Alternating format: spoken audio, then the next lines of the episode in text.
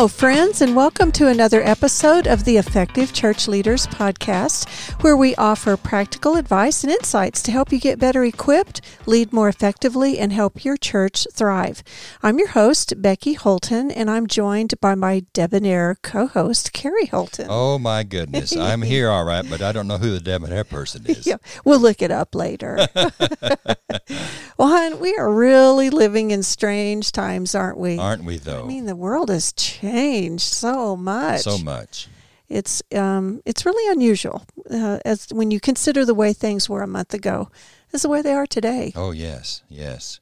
It is very unusual, and it's affected life in so many ways. I mean, we're we we are uh, still under a stay-at-home order. Mm-hmm. We don't have much contact with people in the outside world, and I do enjoy your company, by the way. Yeah, uh, but I it'd be nice to get out of the house more than we do. Well, we were both a little inappropriately friendly with the Chick Fil A person that brought us our brought us our little sandwich the other day when we dared to get out with our masks. We That's were true. a little over the top. We were so glad to see someone. Well, I must admit too that uh, we're supposed to practice social distancing, but you and I are not doing that very well. no, we're not, and we shall not. No, we won't. we are living in strange times, and haven't we been reminded that nothing stays the same? Yes. That change is part of life. How COVID 19 has changed our lives. I don't know that any of us really like change, but like it or not, change is a part of every life, and that has been proven to us big time in recent weeks. Yes, and, and we have learned that change is part of church life too. I mean, who would have thought a few months ago that we would not be able to gather together on in person? Uh, we are still able to worship online with one another, but not in each other's physical presence. So this health crisis has brought a lot of change into our lives and into the life of church families as well. Yes. How about we start this episode where we left off in the last one? The COVID 19 health crisis has brought a lot of pain to individuals, families, and even churches. But as we said in the last episode, it has also created many opportunities. And in this episode, we want to suggest what some of those opportunities are and how our churches might even be able to turn lemons into lemonade. And uh, we're still being sensitive to those who've suffered great loss. I, Yes. I think we should add that. I agree. There are just so many people that are deeply hurting, uh, so many losses, and those are going to continue for a while. And we acknowledge that and we respect that. And we pray for those people um, that are going through those things Sure. as well. We're just trying to find the positives in this crisis. We, we are because we do believe that God always has lessons to teach us in a crisis. That's right. And so let's just jump right into this. Let's talk about the first opportunity that this crisis has created for churches. Very well. We would say that this crisis has given church leaders the opportunity to pay more attention to their church's digital presence. I agree. You know, ideally, the stay at home orders have given church leaders time to think about their church's digital engagement. And that's a good thing. Some of us may not yet see the importance of having a digital presence, an online presence, but please trust us, church leaders. It's a good thing and it's so very important. Yes. And, you know, I think we have to realize that the internet and the World Wide Web are here to stay. And churches that are not utilizing this tool are, they're just really missing out. I agree. I can't help but think that if the Apostle Paul were here today, he just might have a little, um, he might have a little iPhone and, an, and a little iPad with him when he's sure he walking down the road. Because I think he would be looking for ways to use this tool to reach the lost world for Christ. Because, you know, it's it was Paul that says you become all things to all people to win some to Christ, and I take that to mean, you know, sometimes you have to do things that are a little uncomfortable, or that you may not know much about. But if that's the way to be able to connect with someone and talk with them about their soul, then that's what you got to do. I think you're exactly right. I think he would be looking for every tool, every way he could think of to proclaim the gospel of Jesus to more and more people. So, we're talking about the importance of the church having an online presence. And as we consider that digital presence, let's think first of all about a church's online worship services or their worship assemblies, okay? All right. You know, my guess is that most of us have been worshiping online for the last several weeks. And aren't we glad that some churches, well, actually, many churches, have been able to stream worship services online? Uh, streaming services have been such a blessing during this pandemic. Yes, it has been a blessing. And there was a survey that caught my attention a few days ago. The survey was aiming to measure what churches were doing during this pandemic. And 500 churches of all sizes, from small to megachurch, 500 churches responded to this survey. Interestingly, 4% of the 500 churches were still holding services in person during this pandemic. Isn't that interesting? And how do you feel about that, by the way? Well, oh. I doubt those churches were helping their mission very much. I mean, I can't help but feel that it was pretty insensitive to be holding in person worship assemblies during this COVID 19 pandemic for crying out loud. Mm-hmm. I mean, I would assume that these churches who continued to hold in person assemblies might have had some good reasons for doing so. I can't imagine what in the world they might be, but I would hope that they had some good reasons. Okay. And I'll stop there. well, I think you'll find this interesting too. Of the 500 churches who responded to this survey, one half of them had online services before this crisis hit. Hmm. One half did not. But fortunately, the 250 or so churches who did not have an online worship service before the crisis hit were quick to add them. Good for them. And only 5% of those 500 churches have yet to shift to online worship services. Well, they're still meeting in person. I, I guess so. I guess so. You know, I think one of the fears that some church leaders have is that if they start streaming their assemblies, people won't come back to the in person gatherings once this pandemic is ended. I remember someone expressing this fear at a recent effective church leaders workshop after we were encouraging the church leaders there to stream their services online.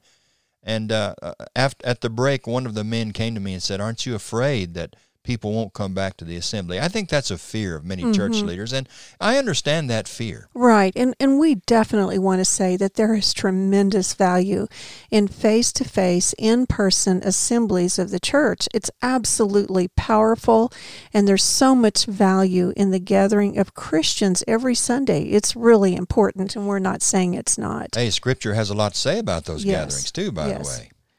However, you know, I, I really don't feel that streaming services will reduce in-person attendance one the pandemic once the pandemic is behind us. I know it's possible, of course, but I really don't believe it's likely. In fact, some of the churches who responded to the survey were seeing greater engagement through their online services mm-hmm. than they saw in their in person assemblies. Mm-hmm. So attendance was actually up. Mm-hmm. Two out of three churches who responded to the survey said that they were seeing greater engagement. Of course, we are talking about the long term ramifications of online church services. And I'm sure that conscientious church leaders are thinking about those possible ramifications. And again, we should mention something that we know the internet is got is not going away. It no, is here to stay. It's not going away. And the truth is that a church's digital presence has become the new front door of the church. And, and really, this shouldn't surprise us. We go online for everything else. Why shouldn't people check out a church online before they ever um, do so in person? It just makes sense. Well, I'll give you an illustration of what you just said. I've got a project underway in my spare time. You don't have any spare time. spare time, that's a novelty, isn't it? You know, I hear of people with time on their hands during this pandemic, but we seem busier than ever. It seems to go one of two ways. Some people seem bored and nothing to do, and other people seem to be busier than ever. It yes. seems like there's not much equity. Right. In, well, anyway, back to my project, back to my special project. I've back needed, to your lack of spare time that you have, which you aren't using. I've needed some tools, and I've needed some lumber to build an office desk for myself. Mm-hmm. And by the way, I'm so excited about this project. Uh, by the way, I Have should you bought mention your goggles yet? uh, no, they they wanted twelve dollars for those goggles oh, for at Home crying Depot. out loud! I will buy them. I- I'll just you. use my reading glasses as goggles. How's that? We'll discuss this later. Anyway, uh, I should mention, by the way, that this office desk that I'm building, well, I went online to find those step by step instructions for building the desk that I want to construct. That should tell us something. that was pretty cool. I mean, it's step by step. Step by step, which I need. Anyway, I had to purchase some tools to build this desk, and what did I do? I first went online to mm-hmm. Menards, that's for you Nebraska listeners. I went online to Lowe's, I went online to Home Depot to see what those tools cost before I ever walked through the doors, which of course I'm not supposed to do during this stay at home order. No, you're not. Anyway, this is what we do. Before we experience something new, we go online to check it out. Absolutely. And the point that we're trying to make is that churches absolutely must have an online digital presence these days if they want to accomplish their mission and reach others for Christ, especially others in the next generation. You know, just an observation I was thinking about, hun. We have changed banks before because they didn't offer online capabilities. That's very true.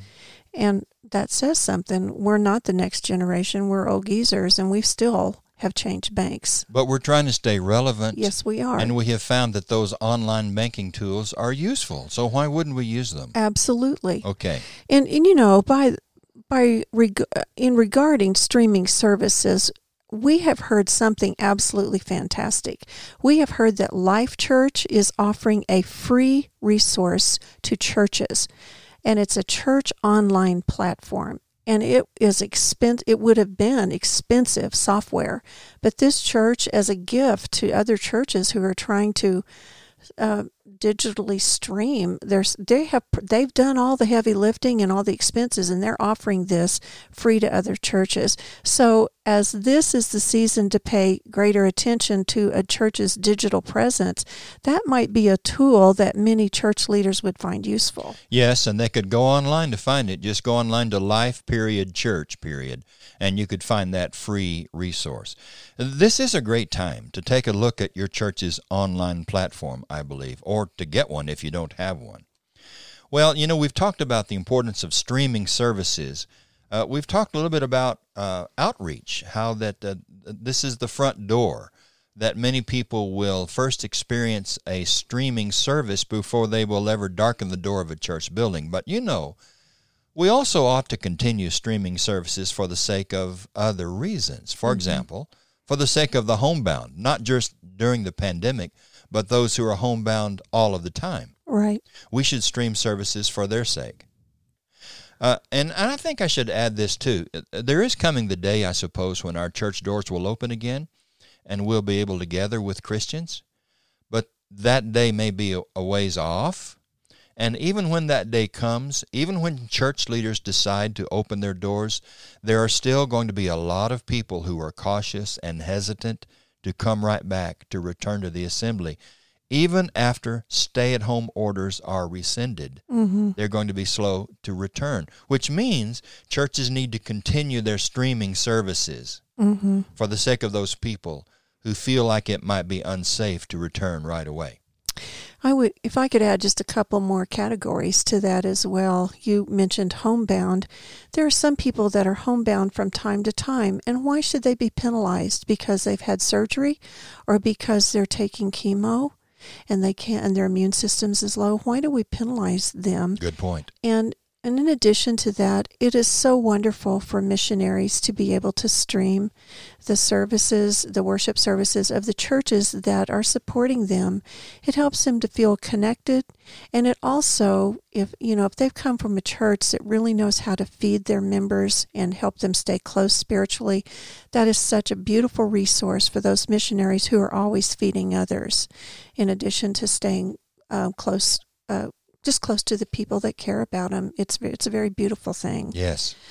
Um, So we believe, you know, the pandemic has given church leaders an opportunity to consider streaming their services and the value of doing so and making that experience the absolutely very best experience it could be. I mean, what else should church church leaders consider regarding their online presence? Um, when you're thinking about about what we need to do with this. And before I ask you that question, I do want to add one thing we said make this the very best experience. Isn't that what we want to be offering to God anyway? I think so. I, I mean, so. this is we do want this to be for people that are listening, but we are doing it in God's name and we we just don't want something held together with duct tape and baling wire when it comes to this. It should be the very, the very best, best, that yeah. it can be. And it's not that we're putting on a show no. or that we're trying to perform for people, not at all. We're trying to do something the very best it can be in order to honor God and also to appeal to people who might want Jesus in their lives, who might need Jesus in their lives and don't know how to find him yet. Well, and if we're doing it poorly, then we become a distraction to the message. I agree. And that's the last thing that we want to be doing. But um, let's move on a little bit more. What, do you have some other things that you think church leaders should consider regarding their online presence? Sure. You know, we've we've just talked about streaming worship services, but I think that church leaders should also consider small group engagement online. You know, in the 500 church survey that we mentioned earlier, 2 mm-hmm. of three churches are continuing their small group engagement. They're just meeting those small groups online. Hmm. I think that's really neat to know that because, you know, hey, solitary confinement is not good for a person. no, it's it not. It just makes you a little wonky. Well, right. More than normal. And and these small groups have learned how to use Zoom, for example, a wonderful tool for gathering your small group together and meeting together. You can meet your small group through Zoom or some other software tool online. So that's one way that churches can have an online presence. Just continue their small groups online. Well, and we should also share that we have heard of some churches who are providing online resources for children and parents as well as teens and other students. And just to put a little plug in, let's not leave our older people out of the categories that need to have some provision here.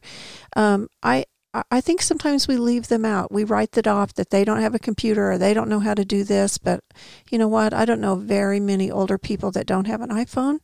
And um, we need to make sure that someone's checking in with them and we and seeing if they know how to get online. And let's provide them some written instructions. Oh, let's good not idea. make them feel stupid because they don't know how to do this. You know, let's show this one another and help each other through something like this. Great comment. I think I want to add too that churches need to offer online or mobile giving options. That's right. especially important right now. I think the larger churches are certainly doing this, but it may not be something that smaller churches are offering as yet. And that's really a shame at a time like this when those who don't offer online giving have only one option mailing a check to the church office, which is a good thing. Right. But uh, churches need to offer that uh, online giving option or that mobile giving option. Well, let's start to wrap this up. And in review, uh, we have said today that this crisis has given church leaders the opportunity to pay more attention to their church's digital presence, uh, to work on their streaming services, online resources for small groups, children, students, parents, and online giving options. Do you have any final thoughts before we close this episode of the podcast, oh, why do I ever ask you this? Of course, you have final thoughts. I do have some closing thoughts. Well, bring it on. You know, I think the Lord has given us a real opportunity in this season to pause, to slow down, and to consider what we want the church to look like after this pandemic has run its course. And I'll just tell you, one of my greatest fears is that churches will return to business as usual. I think that would be a mistake. I do too. I think the place to start to reimagine the future is with the church's digital presence. I don't know if it's the place to start, but this certainly is an opportunity for us to reimagine our future with the church's digital presence. And this pandemic has shown us that it can happen that the church may not be able to meet in a building, may not be able to do church as we may have done it in the last several decades. Now is the time to reimagine our future, to work on our online presence, if for no other sake, for the sake of the next generation for whom the internet is vitally important. I couldn't agree more. Those are really good comments, hon. So let's talk about another opportunity that has been created by this pandemic in our next episode. Let's go ahead and wrap this up. We don't want to just dump the whole load on our listeners all at once, do we? No, we don't. Good idea. We'll wait till the next time. So, friends, that does it for today. Be sure to tune in next week for another episode of the Effective Church Leaders Podcast, where we offer practical advice and insights to help you get better equipped, lead more effectively, and help your church thrive.